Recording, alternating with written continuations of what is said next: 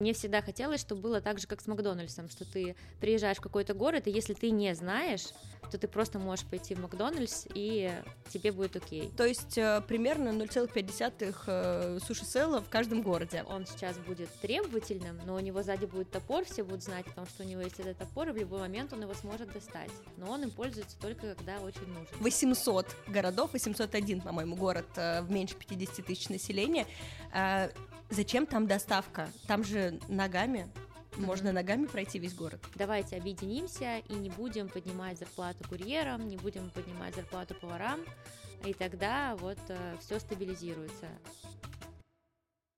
Привет! Это подкаст «Я у мамы франчайзи». Меня зовут Яна, мне 31 год, и я ищу себе бизнес по франшизе. Для старта у меня есть примерно миллион рублей, и этот подкаст, где я встречаюсь с представителями рынка франшиз и выясняю, что как устроено.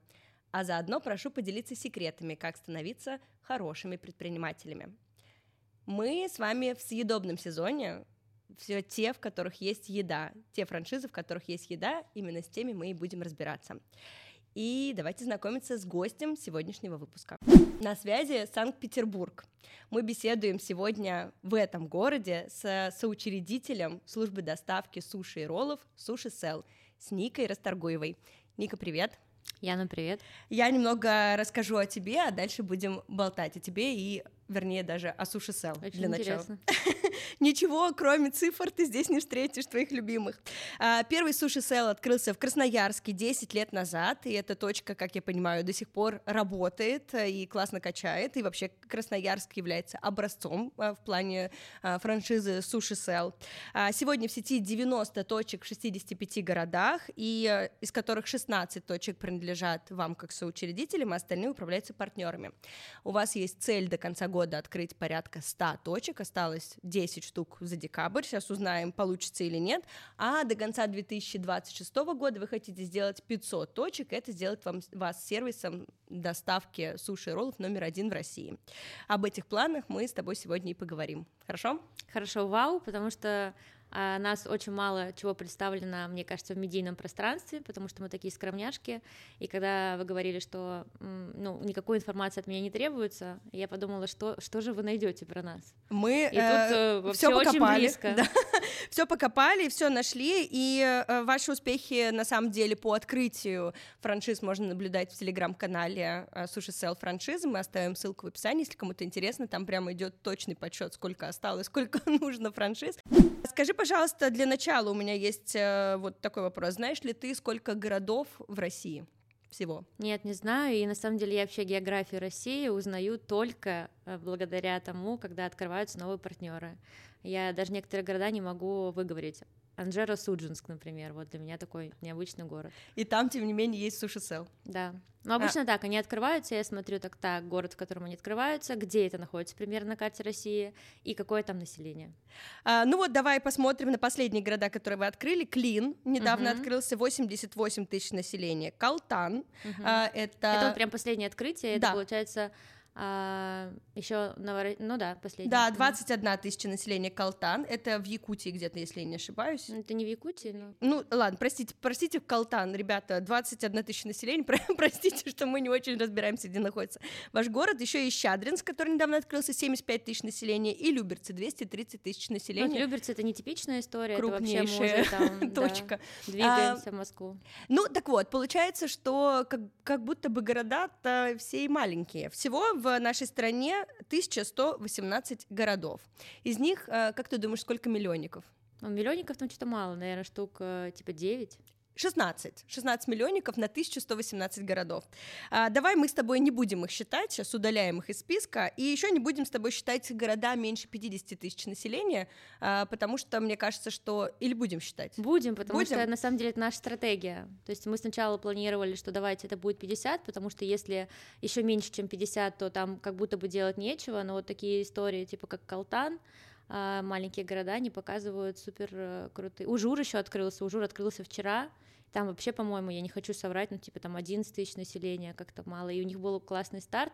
И когда они попали в топ по выручке за вчерашний день, э, по всей сети, Офигеть. то кто-то написал, капец, типа, Как Офигеть. Так? Я э, просто, ну, объясни мне в таком случае, ладно, я хотела их вычеркнуть из списка, Нет. их 800 городов, 801, по-моему, город э, в меньше 50 тысяч населения.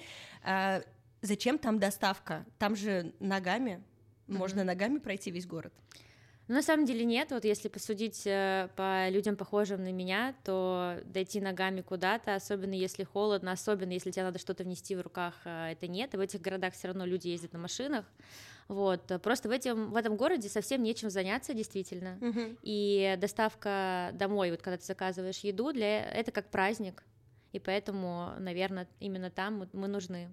Я рада, что на самом деле и горжусь вами с точки зрения того, что вы не открыли 151-ю доставку в городе Миллионнике, в Москве, там, премиальную или еще какую-нибудь, а вы выбрали позицию, в которой вы помогаете догонять сервис в маленьких городах. То есть э, там тоже люди хотят по пятницам праздновать зарплату, там тоже люди хотят устраивать корпоративы суши и, и лениться по выходным, и ничего не готовить, и смотреть сериальчик, э, Это закусывая суши. действительно большая боль, когда ты приезжаешь в какой-то город, даже не, я не говорю про 50 тысяч населения, а более большие города, когда ты приезжаешь, и ты не знаешь город, и у тебя нет времени, чтобы все изучить, у кого-то спросить, ты вообще не знаешь, к кому обращаться, и мне всегда хотелось, чтобы было так же, как с Макдональдсом, что ты приезжаешь в какой-то город, и если ты не знаешь, то ты просто можешь пойти в Макдональдс и тебе будет окей. Ну вот, например, Додо Пицца, Додо Пицца, да. они тоже идут сейчас в маленькие города. Просто гораздо сложнее это сделать, когда у тебя какая-то большая инвестиция, и уговорить это франчизи, вот у Додо такая проблема,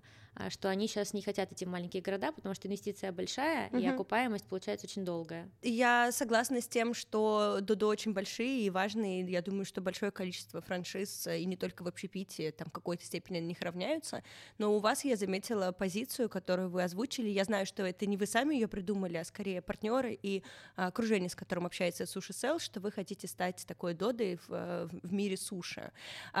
Я понимаю, что это, наверное, такая позиция, связанная с количеством, да, то есть вы так хотите показать количество, которого вы хотите достигнуть, или, может быть, есть еще вещи, которые вас вдохновляют у Дода, которые вам кажется правильным бы было перенять. Угу. Не, на самом деле Доду сильно вдохновляет, и это не только по количеству, очень откликается их открытость, и мы вообще вот последний год пришли к тому, что мы часто обращаемся к ним за советом, то есть у нас прям есть адвайзеры, ребята, которым мы можем позвонить, генеральный директор, например, может сказать, что мне нужна какая-то консультация, ребят, ребят, пожалуйста, давайте встретимся, они всегда, вот, большое спасибо им за это, что они всегда готовы. Круто. К этому. То есть да. реально можно просто быть, э, взять консультацию у Дода. Да, да. Офигенно. И вот круто именно, у них классная корпоративная культура, у них классная, Федор вообще супер большой, классный человек, который продает эту big idea, который вдохновляет тем, что российская компания может быть такой. Mm-hmm. И просто они уже в такой стадии, когда Россию они покорили, они уже идут на мир, а мы в стадии, когда мы хотим стать как Дода, только суши ты все решил развиваться, uh-huh. масштабироваться в другие города. А, и э, мне кажется, очень сложно это сделать из больших городов, когда ты там Москва и Питер, и ты уже такой важный большой здесь, и что-то тут понял, как идти в маленькие города, немного страшно. А когда ты из региона развиваешься, как будто ты вот чувствуешь Россию ближе. Тебе так не кажется? На самом деле это большая же история, вот проблема, что как человека из большого города замотивировать э, переехать жить в маленький да. город. И честно, у меня внутри была такая история, что я вообще не знала, как мы это будем делать. Во-первых, а, вот Катя с Димой, они сами так и сделали, и Вова так сделал, когда переезжал там из Санкт-Петербурга, когда учился угу. в Новосибирске. Понятное дело, что это тоже большие города, но просто меньше. Да. Мне кажется, тут э, идея, смотря идея, как ты это преподносишь, и насколько ты показываешь, как улучшается жизнь в маленьких городах и ты там как герой. Вот наши ребята, они да, реально заходят, это они там... миссия. Да, ты это такой очень миссией. круто. И мне кажется, что это очень э, ценно и позволяет маленьким городам достигать сервиса, который они там смотрят только э, в запрещенных сетях, э, как в городах-миллионниках, там, не знаю, кто съест службу там доставки с суши. ребятами в магазине здороваются, они подходят да. к ним, говорят, а это вы открыли, у нас Местный доставка, герой. я вас знаю, да. Круто. Ну вот смотри, значит, 801 город, э, возвращаемся к тем, к тем цифрам, mm-hmm. 801 город меньше меньше 50 тысяч населения. А, и еще есть города, сейчас я тут гляну у себя в тетрадочку, 41 э, город — это 250-500 тысяч населения, и 94 города 100-250 тысяч населения. А, получается, что у нас с тобой почти тысяча городов, uh-huh. да, а, да нет, даже больше чуть-чуть Больше, тысячи больше. городов, в которых мы хотим открыть 500 заведений к 2026 году. То есть э, примерно 0,5 э, суши-села в каждом городе. Но смотри, у нас такая история, что раньше, когда мы в Красноярске открывали, у нас там было, мы открывали по одному филиалу в год, и каждый раз, когда мы открывали какой-то филиал, у нас была такая история, небольшой страх, и я знаю, что у предпринимателей точно такой страх есть, что моя выручка просто разделится на два, и как бы я буду получать меньше денег. Да, и каждый раз вот сейчас в Красноярске 16, и мы каждый раз думаем, что ну вот сейчас мы еще один раз откроем, ну и вот эта точка разгрузится. И мы открываем, и точка не разгружается, а просто появляются люди, которые заказывают уже как бы ближе к своему дому. Ну, пока мы ориентируемся, что вот если у тебя в городе, допустим, а, 200 тысяч, то у тебя две точки будет э, нормально. 60 точек за, за год, вы, грубо Мгм. говоря, открыли. Мгм. А чтобы достигнуть цифры в 500 через э, еще два года, потребуется открывать в год э, примерно 190, там, 200 точек.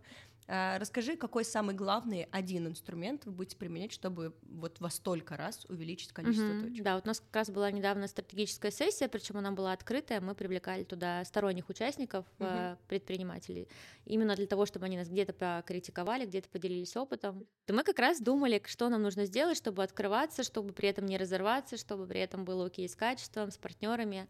И, ну, наверное, вот если ты спрашиваешь про один главный инструмент, там был выбор либо развиваться малыми партнерами, это неопытные партнеры, которые приходят, ты их с нуля обучаешь, да, либо находить сетевых партнеров, и сетевые партнеры, они уже с опытом, они как операторы франшизы в других франшизах, и они со своей управляющей компанией могут быстро открываться, и ну, твой ресурс не так сильно задействовать.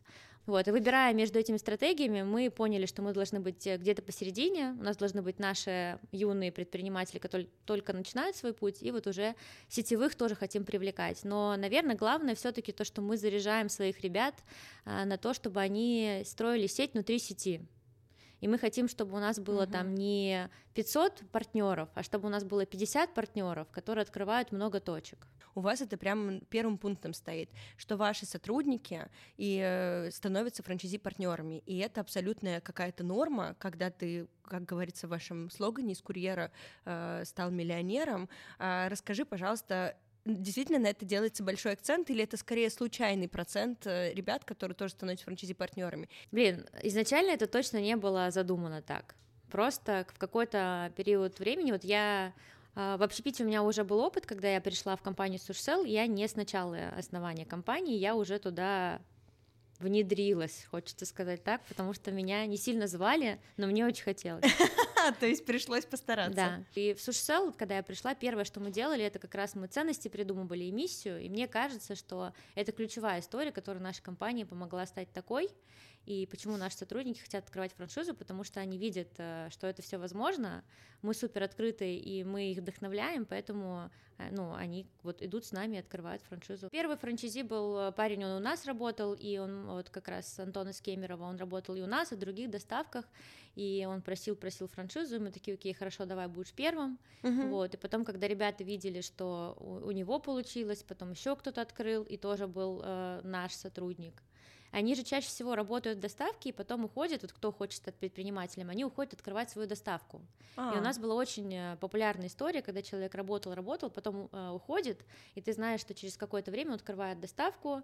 Иногда бывает с очень похожим меню на твое, ну потому что он ну, что знал, то и как Ну, бы конечно. и взял себе, да. Но а, м, кажется же, что бизнес открыть очень легко, что клиенты пойдут. Но многие, большая половина закрывалась таких ребят. Мне кажется, самое логичное, что можно сделать, взрастить потенциального партнера франчайзи. Мне кажется, что тут еще история, что значит наши сотрудники влюблены в наш продукт. Да. Потому что если ты знаешь, что продукт клевый, если тебе клево с управляющей компанией, ты видишь, какие у тебя руководители, сотрудники и какая у тебя компания, то ты ну, как без проблем думаешь, я хочу с ними по жизни дальше идти.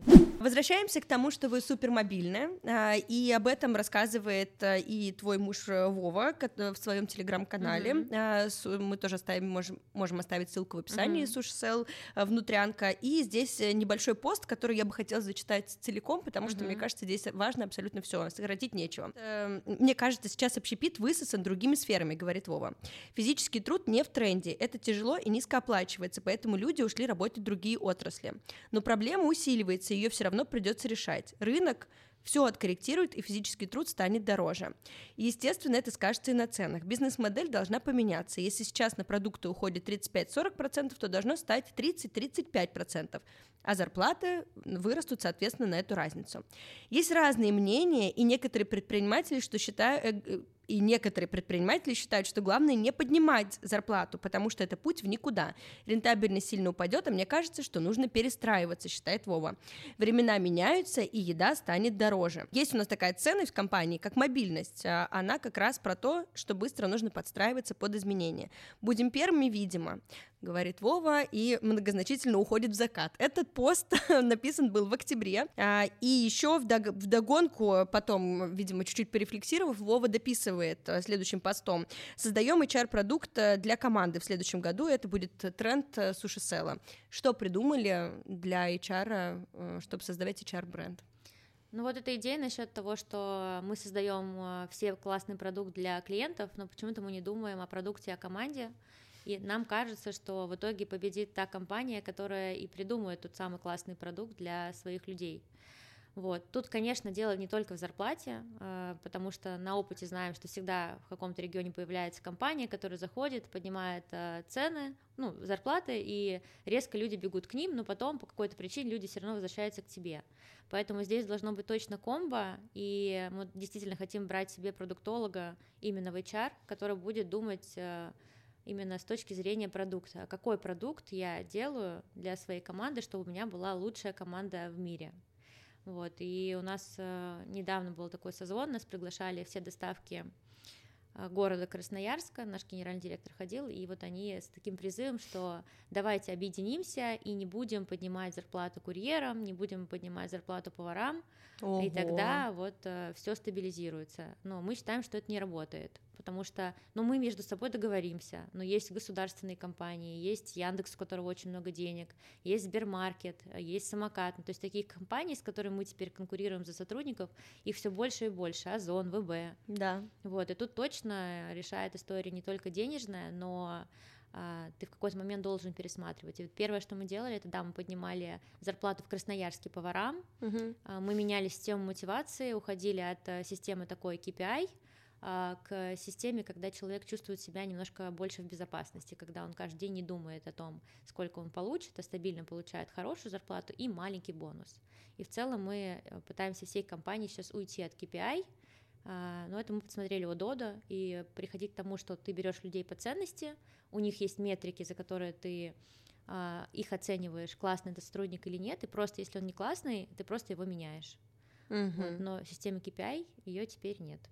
Ничего себе, интересно. На самом деле, мне кажется, что в жестокой конкуренции именно за персонал э, победит правда, тот, у кого есть какая-то еще надстройка по угу. ценностям и э, по безопасности, возможно. Угу. Просто Потому... у каждой компании точно должны быть разные ценности, и у кого-то ценность будет безопасность, у кого-то абсолютно другая. Мне кажется, мы бы вообще не стали сушсел, если бы когда-то мы не поняли, что нам нужно транслировать цель, э, прям такую ценность мобильность потому что большие компании и те, которые амбициозные куда-то идут, они неизбежно меняются очень а, часто, много. И если человек а, приходит, вот я договорился на такую зарплату, и у меня вот такие обязанности, а ты ему каждый месяц говоришь, у нас теперь новая система мотивации, а теперь мы делаем вот так, а теперь делаем вот так. Если он про стабильность, угу то ему очень тяжело работать такой Это компании. точно. А, а если так, ты... таких много, кто линейный персонал. Да, а если ты на входе, на собеседовании рассказываешь, что такое мобильность, как она проявляется,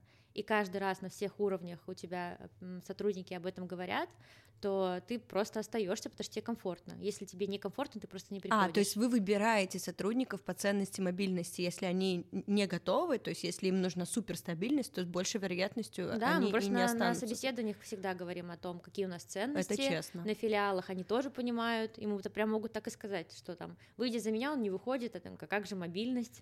А, ну это честно, mm-hmm. это очень... Вообще трудно быть честными. Мне, я не представляю, мне трудно было быть бы и нечестной. У меня бы столько энергии туда уходило. Но бизнес сейчас стремится к честности, согласись. Это тренд, да, тренд. Да. Но угу. при этом, э, на мой взгляд, э, это не, не так-то просто говорить о своих ошибках открыто и признавать их. Огромное количество людей, что уж там, не говоря уже о бизнесе, стремится это как-то там под ковер запихнуть. Э. Мне тут не хватит времени на подкаст, сколько там историй про честность и про какие-то вещи, которые неудобно говорить, но в итоге... Я хотела ты... спросить, ну давай попробуем вспомнить одну историю. Я знаю вашу историю про гусеницу в листе салата, довольно mm-hmm. известная уже э, на ютубе э, расшаренная. А, значит, э, в листе салата была гусеница, потому что салат плохо мыли. Это mm-hmm. история с B2C. Можешь вспомнить какую-нибудь такую историю э, тотального провала, и как вы из нее потом выходили именно для B2B? И вот последний большой провал, э, но это реально только на ценностях построено, что выходной день же самые большие выручки. Угу. Вот, и у нас... Не, я э, знаю, пятница зарплаты еще. Ну, в регионах вообще есть конкретные авансовые зарплатные дни, и там прям строится график э, сотрудников так, что ты понимаешь, там будет очень много заказов. То есть вот зарплатные дни в регионах точно, да. Нереально круто. Вот, и у нас не принимались, э, ну, система автоматизации не могла принять заказы, и мы в Красноярске потеряли больше, это вот прям свежая ситуация супер факапов, и 2 миллиона мы потеряли даже больше в Красноярске. Просто и, сломался сайт? Ну, просто не принимал заказ до автоматизации, не могли найти ошибку, думали, что там это атака, и вообще ничего не могли сделать. Вот, и когда это просто твой розничный бизнес, такое случается во всех доставках, независимо от того, какая у тебя автоматизация, когда ты большой, крупный. Вот, но когда у тебя есть франчайзи-партнеры, и ты несешь ответственность не только за свои деньги, но и за их деньги, это ужасное ощущение. Да. И когда у тебя их столько много, и тебе нужно им что-то говорить э, в чате, звонить.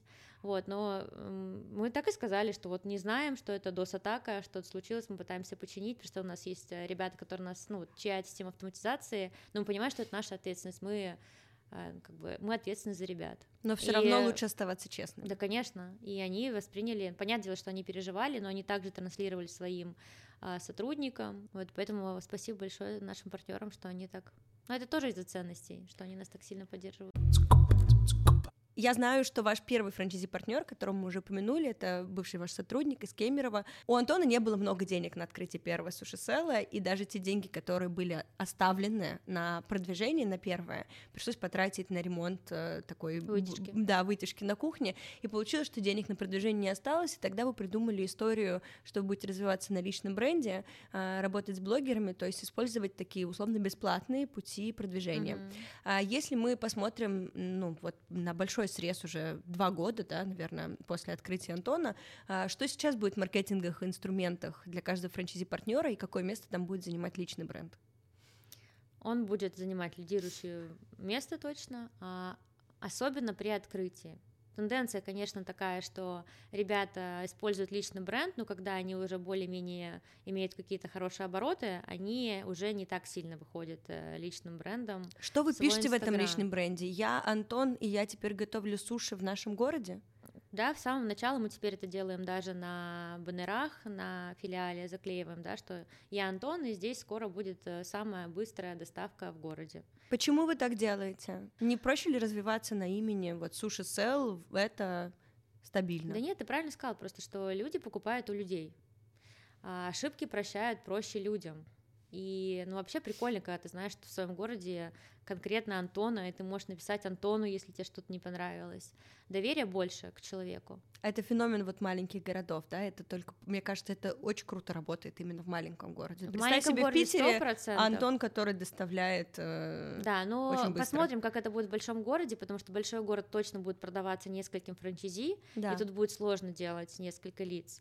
Но ведь э, когда ты покупаешь суши, всегда есть небольшой страх, э, что рыба будет не свежая. Да, этот стереотип вообще да. По жизни ходит вместе с нами, и это ужасно тяжело его переломать. Так вот, что... и смотри, Одно дело, когда мне привозят э, рыбу суши сел, у которого 90 точек по всей стране и будет 500, я в этом не сомневаюсь. И вот э, там 100% с рыбой все окей. Ну, их же много, они же, наверное, много закупают рыбы, и она вся свежая доезжает. А тут Антон, который непонятно откуда в Кемерово привез рыбу. Ну, Антон же, он не Антон просто, он Антон в суши сел, в которых будет 500 точек. Они точно так же транслируют в своих социальных сетях, что мы компания, которая хочет стать номер один.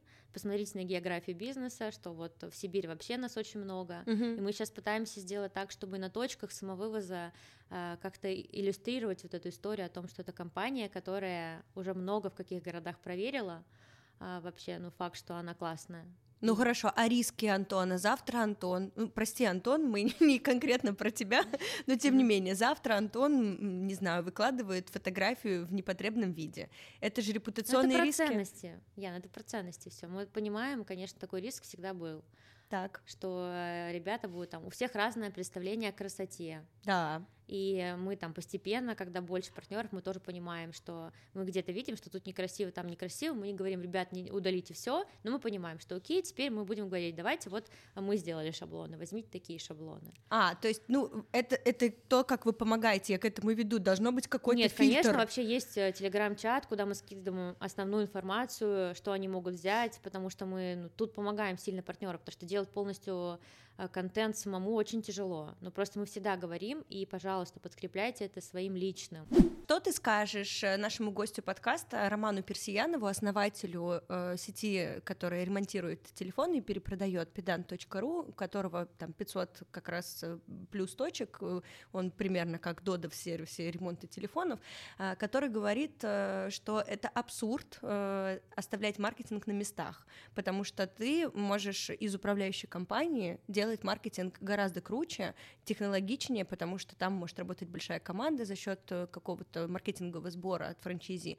А на местах э, люди, которые пришли во франшизу, они, как правило, не маркетологи и нанять маркетолога у них нет денег, понятно, потому mm-hmm. что а, это большие расходы на каждого сотрудника по маркетингу. Что ты ему скажешь, а, если мы будем говорить о том, что суши сел развивается ровно по-другому и показывает тоже хорошие результаты? Mm-hmm. Как вот эти две парадигмы вообще, две параллельные прямые а, не пересекаются, но при этом показывают mm-hmm. и там, и там хорошие результаты? Mm-hmm. Тут ответа правильного точно нет, и если у Романа получается делать э, свой маркетинг, это круто. Мы, ребята, про фокус. В чем тогда смысл смысл бизнеса, если ты все делаешь сам, если тебя нет, все рухнет. Поэтому у меня uh-huh. нет цели создать маркетинговое агентство. Это очень много фокуса твоего занимает. Вот, и тогда и там все отделы, получается, будут замыкаться на тебе, и партнеров не будет оставаться ничего. Они же все-таки тоже предприниматели и им хочется тоже реализовывать свои амбиции. Конечно, хочется что-то делать, и мы точно не хотим стать э, той франшизой, а, которая вот управляющая компания будет заниматься всем, а там просто будут, э, не знаю, инвестора. У нас другая история. Мы даем инструменты, спускаем как кейсы, какие-то удачные кейсы, а, в том числе тестируем на больш... ну, на огромном количестве франшиз разные инструменты ребятам даем. Они нас чему-то учат. Реально мы очень у многих ребят уже у них классный опыт. Вот у Антона фишки, которые он делает, как он... У него в Телеграме он напишет какой-нибудь пост, а, просто «Привет, всем хорошей пятницы», у него там столько огонечков, Вова умный пост напишет, у него там не столько огонечков. Ну, на самом деле, мне кажется, еще э, очень актуальная история с личным брендом в случае, с, ну вот именно на местах с личным брендом, в случае с доставкой э, и с таким сервисом, где часто можно вот по чуть-чуть налажать, грубо говоря, где-то там на три минуты позже привести, вот, вот, ну вот там, где много рисков, вот с маленькими ошибками, ты очень правильно сказала в одном из своих недавних интервью, что а, простить Сушиселу будет очень сложно, а простить Ане там или Антону будет э, гораздо 100%. проще. Человек, он имеет право на ошибку почему-то в нашей голове. А компания, когда большая компания, ей так, ну это же мегафон, да. вот так как Им нельзя они... ничего Конечно, прощать. Им нельзя, там же не люди, там уже какие-то роботы да. работают. Да, когда ты видишь человека, только нужно понимать, что этим нельзя пользоваться. И там да. каждый раз выходить это стрёмно. Выходить и говорить, извините, сегодня я проспал. Извините, сегодня у меня не вышел сотрудник. Но у тебя и у самого, когда ты один раз так сказал, ты сделаешь все, чтобы больше это Да, потому что тебе в личку прилетают сообщения. О, да. Это наоборот вот подстегивают классно работать. Ты сказала, что твоя суперсила — это искать таланты и развивать их. Угу. И это видно по тому, как строится корпоративная культура. Очевидно, что кто-то — это, видимо, ты, кто очень сильно на эту тему заморачивается и выращивает и таланты, выискивает их еще и потом из них делает предпринимателей. Это очень здорово, и каждая компания хочет, чтобы ее там, э, не знаю, кто, э, парикмахер, э, да, или там учитель, э, или официант когда-нибудь стали э, франчизи-партнером, но не у каждого это получается. Однако это очень выгодный, ну, при этом очень сложный путь. Я приготовила для тебя задачу, я взяла телефон. Mm-hmm. А, да, а, попробуем с тобой э, увидеть и решить одну задачу. Я ее взяла у Executive MBA в Сколково. О, Вова как раз пошел учиться, у него была вчера первая встреча. Вот. Мы сейчас узнаем, как мыслит хакер талантов. Угу. Задача. Готова? Угу. Представь, что тебе нужно выбрать человека на должность руководителя компании. Угу. Ну, неважно какого, топ-менеджмент, любой. А, есть три критерия: академический интеллект, образование, знания. Это так называемый IQ, назовем его mm-hmm. так. Просто очень умный человек, начитанный, все такое. А, второе это EQ, эмоциональный интеллект, умение распознать свои и чужие эмоции и управлять ими. Uh-huh. И третий критерий — это профессиональный опыт человека, то есть то, сколько он лет реально работал в этой сфере по вот этим задачам, uh-huh. то есть опыт в конкретном направлении. По каким критериям лично ты будешь выбирать руководителя, на что ты будешь обращать внимание, и, то есть это получается либо человек с опытом и знаниями, но без эмоционального интеллекта, человек без опыта, но очень умный, начитанный, образованный, или все-таки это uh, э, IQ и EQ, а как бы ты распределила эти критерии, что будет на первом месте, что на втором, что на третьем? Ну, эмоциональный интеллект у меня на первом месте будет про то, как он понимает людей, как он с ними взаимодействует, потому что вот эти софт-скиллы, которые кажутся, как будто бы они совсем простые, это не какие-то навыки, твои умения, а типа просто как ты общаешься с людьми, они на самом деле имеют больше потенциал, и им сложно научиться. Вот, поэтому для меня первого места они займут, потом это будет опыт, но тут еще зависит от цели, смотря какая у меня компания, какая у меня цель. Если я так. хочу очень быстро добиться какой-то цели, то мне важно будет, чтобы человек этот путь уже проходил. Угу. Поэтому вот именно, я так понимаю, что вот третье это то, что человек уже опыт, да, имеет в этой сфере. Да, да, да. То есть он вот прям умеет, не знаю, коробки паковать. Да, вот, вот. он профи в этом. Да, поэтому, скорее всего, на втором месте у меня будет уже, если мы хотим быстро, ага. да, что был опыт. В а этой бывает сфере. так, что ты хочешь не быстро? А есть компании, у которых вообще нет цели быстро. Они, угу. например, просто хотят сделать там лучше всех в этом городе. Все, mm-hmm. у них нет цели развиваться на Россию, собственник вообще не хочет, он не видит смысла зачем. Вот, и вот эти профессиональные навыки, которые там суперумный человек, это который у тебя на первом месте, у меня будет на третьем месте. Угу, то есть первое, чтобы он был э, с эмоциональным интеллектом и считывал эмоции других людей, да. потом, чтобы он был опытный, и уже на последнем месте его такая Умный. умность да. и образованность э, по всем. Да. Но я говорю это э, именно перекладывая на свой бизнес. Ну, что безусловно, если я только так и хочу. роллов и суши, потому что даже когда мы э, составляем какой-то портрет, э, там редко бывают какие-то, знаешь, такие хард-скиллы обязательные, которые человек должен уже иметь. Угу. Потому что мы везде пропагандируем, что мы берем без опыта и мы всему научим. Ну, даже топ-менеджмент. Ну вот генеральный директор, например, э, у нас был один генеральный директор, у него не было опыта в общепите, а вот сейчас, кто с нами работает, Лера, она уже прошла этот путь. Ты называешь себя очень эмпатичным человеком, а, это как раз, наверное, про эмоциональный интеллект, да, mm-hmm. сопереживание, и а, мне кажется, что когда ты соучредитель большого бизнеса, эмпатия — это очень сложно, Uh-huh. Ну, во-первых, а оставаться эмпатичным, а б пропускать э, все это через себя, чтобы при этом строя бизнес. Мешает тебе это в бизнесе или скорее помогает? Вот, кстати, в бизнесе вообще никогда не мешало, потому что э, для меня, вот, например, хороший руководитель это требовательный руководитель, но при этом требовательный руководитель может быть эмпатичным. Так. Вот, поэтому в каких вот учителей ты в школе помнишь своих классных, которые тебе нравились? Можешь сейчас вспомнить? Да, у меня есть э, любимый учитель, э, учитель и вот английского он, э, языка, и она, был? она очень была очень строгая. Или вот. Она была ужасно строгая. Вот, если вспоминать всех своих преподавателей или каких-то а, там, менторов своих, да. то они чаще все-таки были требовательные и мы эту требовательность очень ценим. Но где там эмпатичность, мне кажется, а что есть, это антонимы. Да, где-то есть дистанция, где ты требовательный, а где-то тебе нужно, ты понимаешь, что человека нужно поддержать в какой-то момент, и ты с ним э, при помощи как раз близости и эмпатии, ты к нему, ну там, узнаешь него, например, что у него случилось, еще что-то. Но всегда в определенный момент дальше ты не идешь на поблажку где-то, да? Ты а ты строгий директор? Я требовательный точно человек, да. Угу. И у меня никогда не было проблемы но вот это так получилось просто природно. То есть я этому нигде не училась, что я могла с ребятами после смены, не знаю, даже пойти куда-то отмечать, но это не мешало мне утром, если человек не вышел, спросить или ну, вообще как бы э, никак не чувствовать себя, как будто мы приятели, которые где-то вчера сидели вместе. А им это окей? Если ты эти границы сразу с первого момента обозначаешь, то им это окей.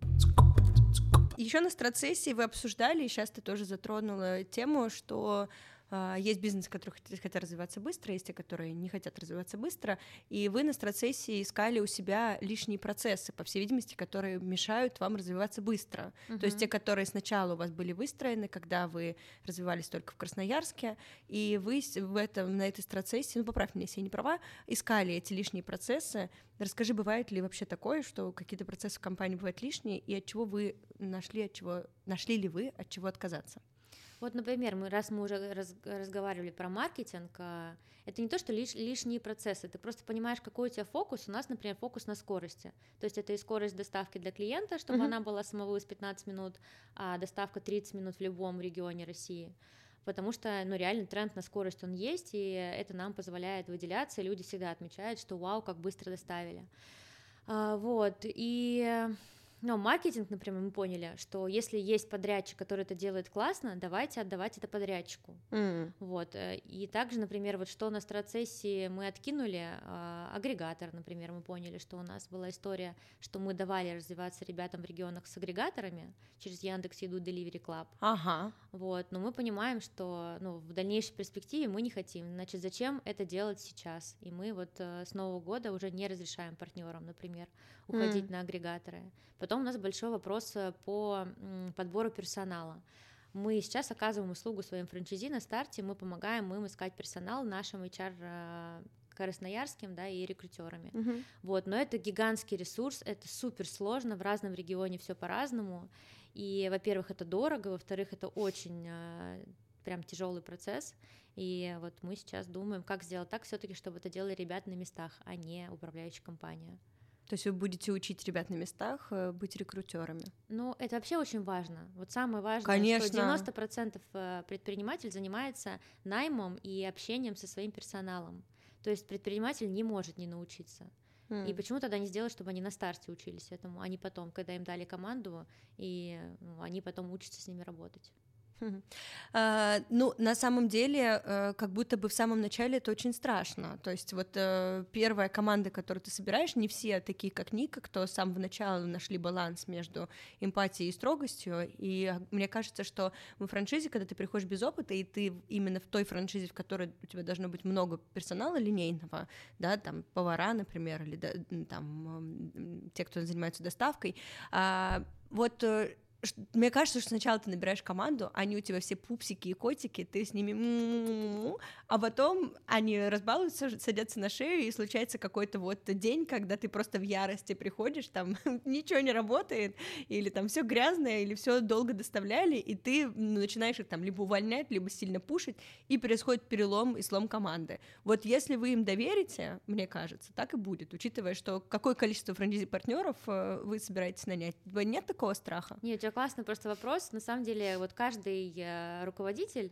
он в своей жизни э, проходит путь иногда целиком, иногда частично. Путь э, такой из трех стадий состоит. Первая стадия это когда человек терпила, так. он как раз-таки такой вот, он э, модель дружбы принимает, э, и для него кажется, что это Dream Team супер классно.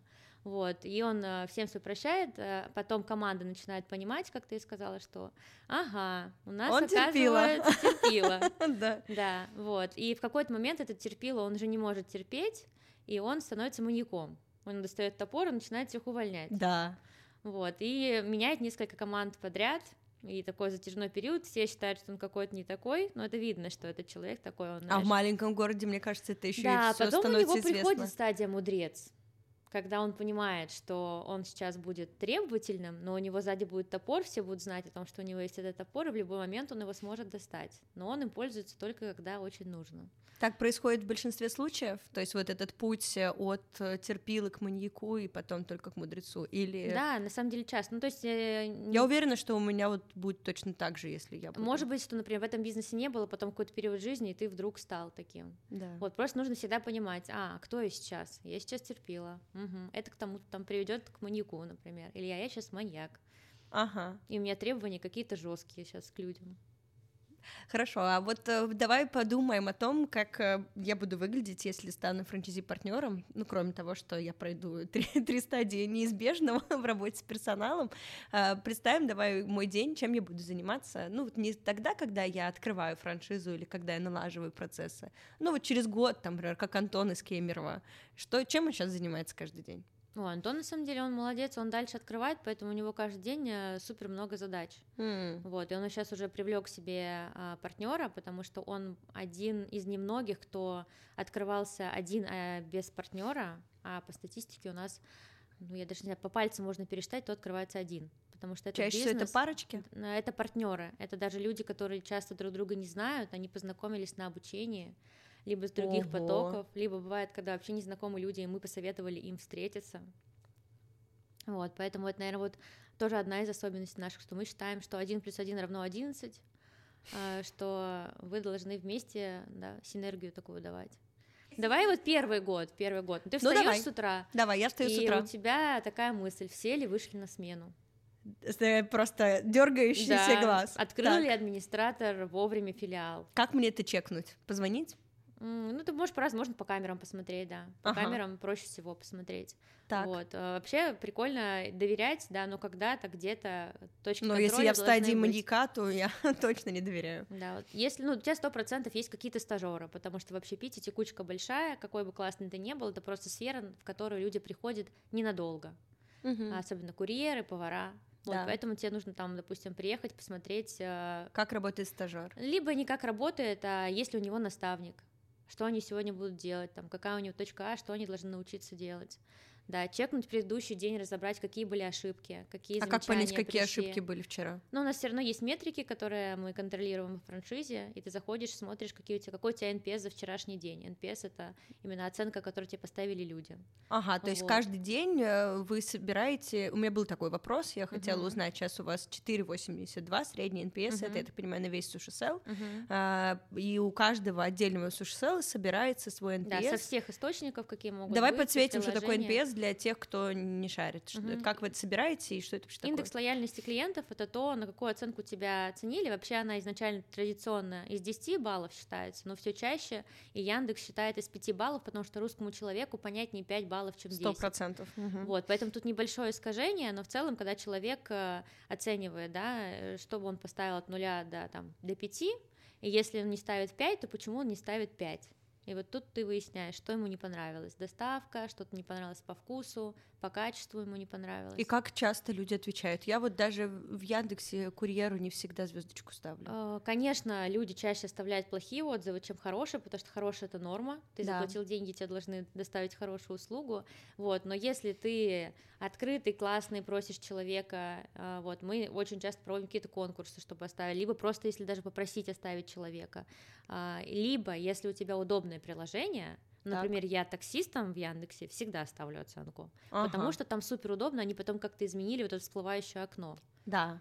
Вот. У нас Вы... даже люди оценки на сайте часто роллу ставят, и там можно посмотреть, топовый ролл или нет, потому что они жмякают, например, этот mm. ролл мне понравился, это не понравился.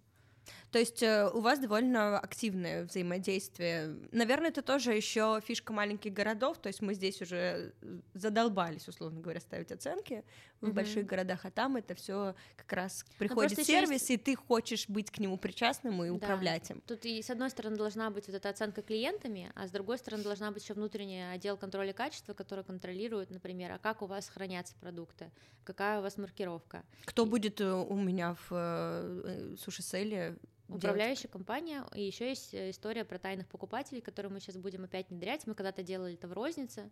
Вот. Во франшизе это сделать тяжело, потому что это регионы, нужно в регионах искать там маленькие города, искать людей, которые будут обучены, которые будут знать, куда посмотреть. Uh-huh. А, вот. Но проверки такие сейчас про, проходят по видеосвязи, то есть э, а, франчайзи не знает, когда ему позвонят, когда попросят включить камеру и показывать какие-то определенные вещи у тебя на кухне по чек-листу. Mm. Вот. Но всегда проверка, которая по камере, она хуже, чем э, вживую, потому что ты можешь делать. Да, да, да, да, да. Камера у телефона у тебя может быть не очень хорошая, ты можешь там угол обзора какой-нибудь поставить.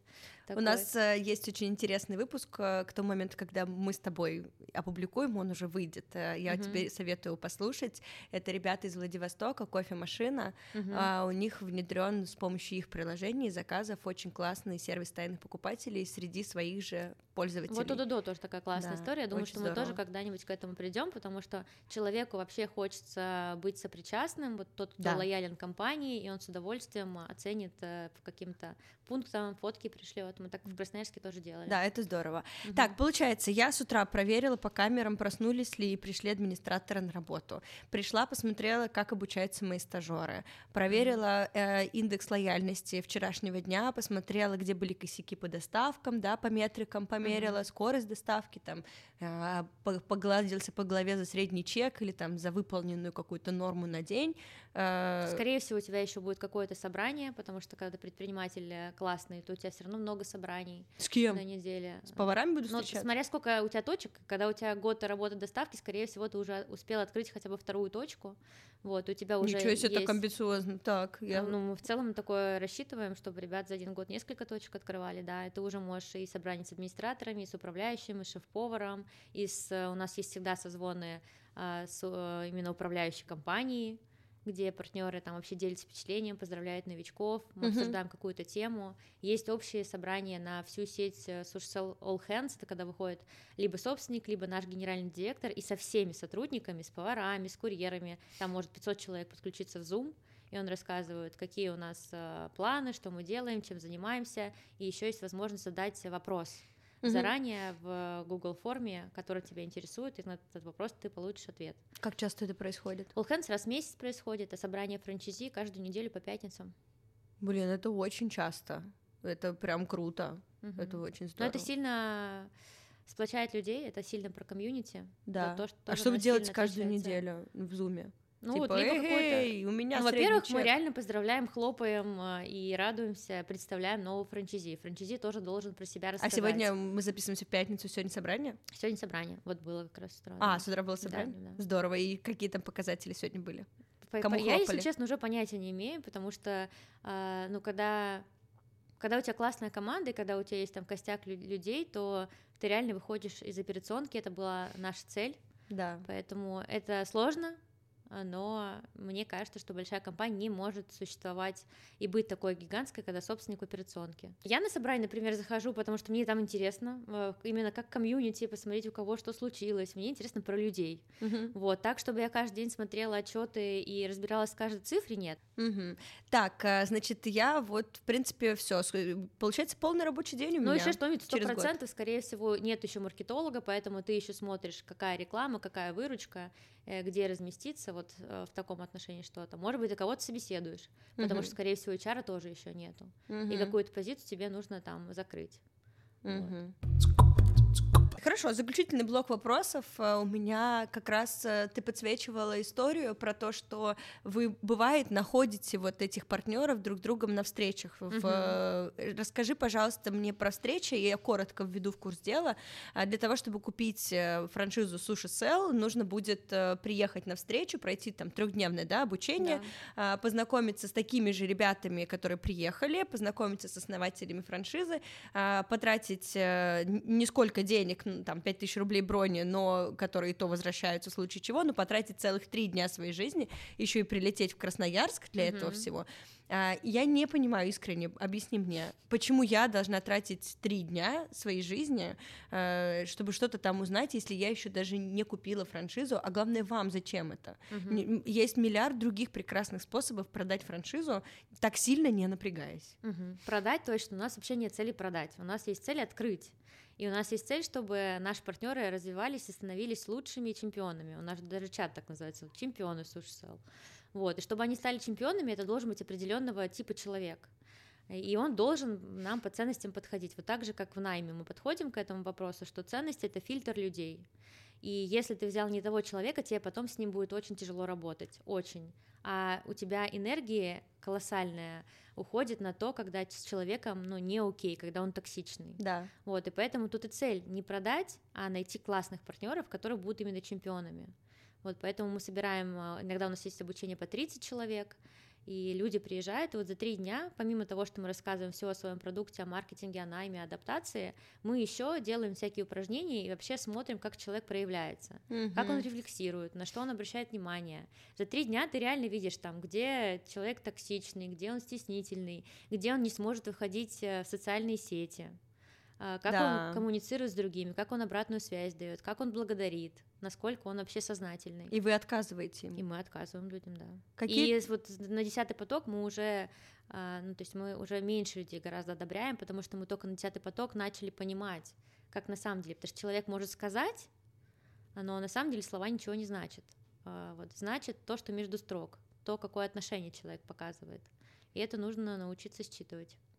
Вы три дня с ними общаетесь, э, ищете ценности, то есть ищете матч, такой да. Э, три, трехдневное свидание. Э, какие ценности вы ищете? Вот мы с тобой подсветили мобильность, открытость, наверное, да, чтобы угу. человек хорошо говорил, мог делать личный бренд. А открытость это больше, знаешь, раньше ценность называлась честность, угу. а потом мы ее переименовали в открытость, потому что честность это как будто все про все супер белое, ну такое вообще прям прозрачное, лучшие технологии, ну как будто бы это стопроцентно, знаешь, такой perfect, это сложно. Да. И мы решили, что все-таки открытость. Открытость это там суметь заявить, э, что там где-то какой-то факап, ага. что ты чувствуешь сейчас, какие там свои слабые места, открыто вообще, что вообще как тебе в этой ситуации. Итак, мобильность, угу. открытость, что угу. еще мы ищем? Еще развитие. Развитие это что значит? Это значит ли... постоянно учиться.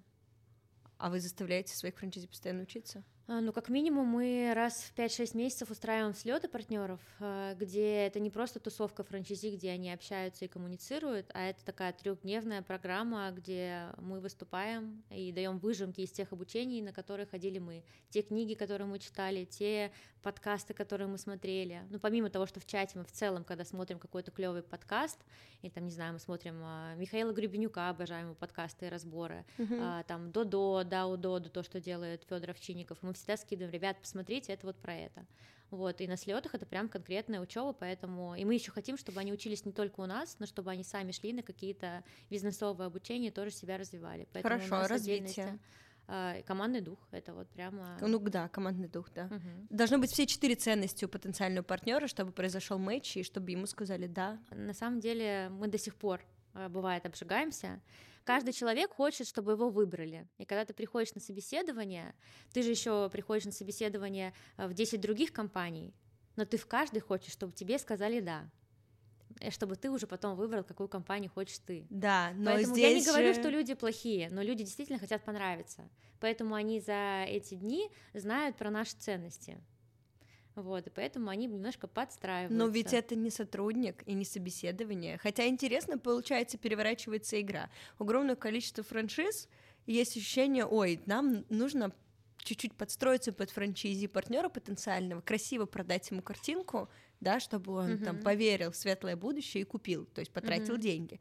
А здесь получается так, что ребята приезжают на обучение, и вы за эти три дня становитесь, э, ну, в общем, ровно наоборот все получается. Я бы хотел, чтобы они меня выбрали, то есть он как будто уже готов потратить они деньги. действительно, люди приходят, и они вообще говорят, мы только посмотреть, мы посмотреть, нам интересно, у нас тоже свой бизнес, у меня вообще нету денег, это самое большое возражение. Да. Вот, а потом, когда они, ты просто не представляешь, какой там а, разгон идет, как люди так сильно замотивированы потом и у них так сильно меняется жизнь, даже если мы их не выбираем, либо они нас не выбирают, их жизнь сто процентов сильно меняется. У нас очень много приезжает а, конкурентов, конкурентов, у которых просто свои доставки суши, а есть еще очень много людей, которые уже работают во франшизе других доставок суши. Так. И они хотят перейти к нам. Это классный тренд, э, это в целом один из портретов э, франшизи, который мы себе рисовали, когда к нам должны приезжать не только наши сотрудники, а сотрудники других доставок. Ого. Это тоже прикольно. Да, это прикольно. А, послушай, ну вы говорите, что вы на это обучение можете приехать без денег. Да. И, пожалуйста, э, можно открыть франшизу без денег. Угу. Вы предлагаете инструменты по поиску инвестиций. Угу. Ну вот у меня есть миллион. Угу. Трех у меня нет, чтобы открыть угу. суши сел. Где угу. я возьму еще два? Что вы мне посоветуете? На марафоне прям позовем на марафон, он коротенький марафон. А, ну, первое, что это будет твоя записная книжка, твои люди, просто мы очень часто додумываем до людей, что у них нет денег. Вот, и там первое правило, во-первых, э, не просить денег, а просить совет, а у нас угу. наоборот делают люди, они просят ну, денег сразу. Вот. А совет какой? Как ты думаешь, не стоит ли мне открыть суши-сел? Ну, ты зовешь на встречу, говоришь, что я хочу открыть доставку суши-сел, вот такая-то компания, вот такая-то бизнес-модель, можешь, пожалуйста, прийти, а, я хочу попросить тебя совет. Вот, и ты обязательно человеку еще говоришь, если ты у него, ну, ты его за что-то выбрал, и почему ты у него просишь совет, в чем он классный, почему ты хочешь у него попросить совет. Ну, например, у него уже есть опыт в каком-то другом бизнесе. Угу. Вот. То есть я зову там своего, не знаю, кореша да, любого, ты реально... школы, там, из да. университета, старого друга. Да. Хорошо. И у нас вот самый, не знаю, наглядный кейс, который скажу, вот, где про не додумывать за людей, Uh, у нас э, Карина, наш сотрудник, заходила на марафон, и она, если честно, скептически к этому относилась, типа, ну, не знаю, как я там в своей записной книжке найду. Ну, и да. она много работала в общепите, когда-то в пицце работала... Марафон — это какой-то еще, кроме обучения, да? Да, это просто коротенький марафон, да, Штука, который... которую там какой-то надо заплатить, чтобы принять Там не нужно заплатить, а, ты просто туда заходишь, э, по-моему, все это в паушальный взнос входит э, какая-то механика. Вот, и ты заходишь, и тебе пошагово просто, э, как, ну, как э, презентацию делать. То есть это для тех, кто внимание. уже решил купить франшизу, да. но не может найти денег. Да, да, да, у кого нет денег. Или ага. кто боится, Но я, А не... если я после этого не куплю вашу франшизу? Ничего страшного. Ничего страшного. Да. То есть это бесплатная штука. Допустим, я приехала на обучение, я уже все, вы меня выбрали по ценностям, я вас выбрала по uh-huh. ценностям, и я говорю, у меня вот только миллион. Ты говоришь, заходи на марафон, да. и там еще да. можно найти два. Мы да. вас, тебя научим как. Да. Так, окей. И вот Карина. И она думает, что ну ладно, я вот буду делать все, как говорит Вова в марафоне. Так.